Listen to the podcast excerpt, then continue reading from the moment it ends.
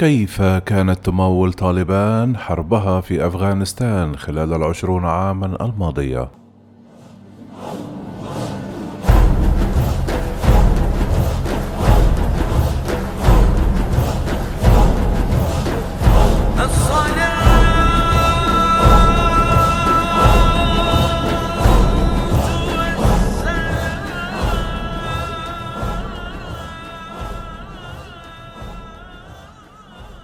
لنحو عقدين من الزمن قاتلت حركة طالبان القوات الأمريكية وقوات الحكومة الأفغانية السابقة وهذا بلا ريب يحتاج إلى تمويل ضخم فمن أين كانت تأتي الحركة بالأموال؟ يقول موقع ناشونال انترست الأمريكي المعني بالشؤون العسكرية والاستراتيجية في تقرير له إن حركة طالبان التي استولت على العاصمة الأفغانية كابول الأسبوع الماضي لديها العديد من مصادر التمويل تصل إلى ستة مصادر تبدأ من المخدرات وتنتهي بالعقارات.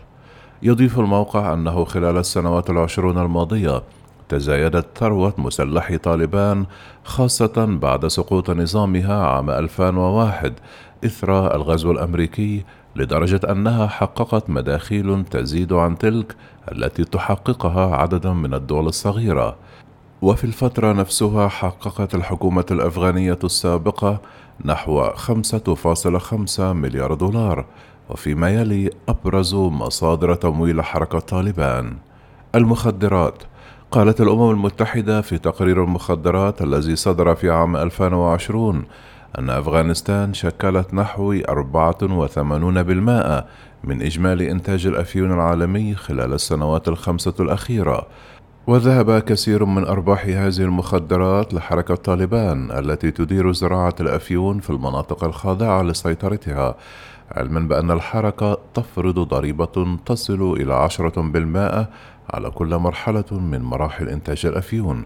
وتفيد تقديرات بأن الأفيون يرفض خزينة طالبان بأكثر من 400 مليون دولار.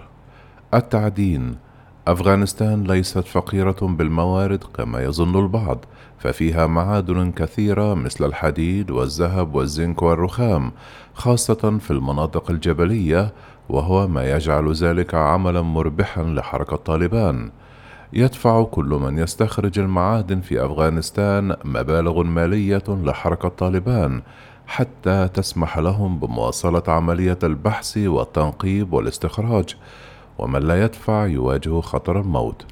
ذكرت لجنة الحجارة والمناجم التابعة لحركة طالبان في تقرير مسرب أن الحركة المتشددة تكسب نحو 400 مليون دولار سنويا من هذا الحقل الناشئ ارتفاعا من 35 مليون دولار فقط في عام 2016 الضرائب مثل الحكومات تفرض طالبان ضرائب على الناس والصناعات الموجودة في مناطقها لدرجة أنهم يصدرون إيصالات بهذه الضرائب.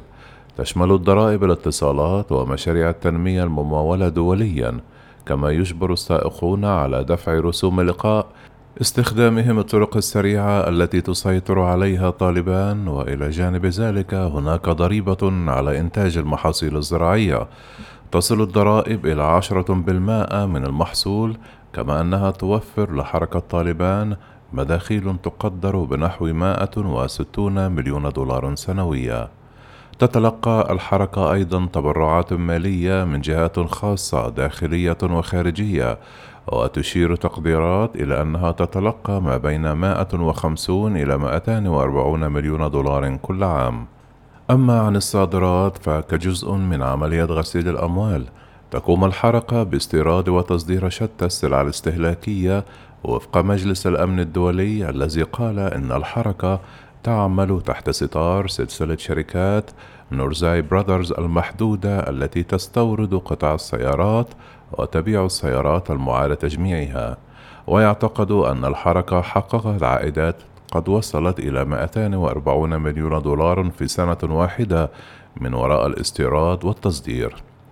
أما بخصوص العقارات وبحسب معلومات مسربة من القيادي في حركة طالبان الملا يعقوب ووسائل إعلام باكستانية فإن العقارات التي تملكها الحركة في أفغانستان وباكستان وربما في أماكن أخرى في العالم تحقق عائدات سنوية تصل إلى 80 مليون دولار سنويا.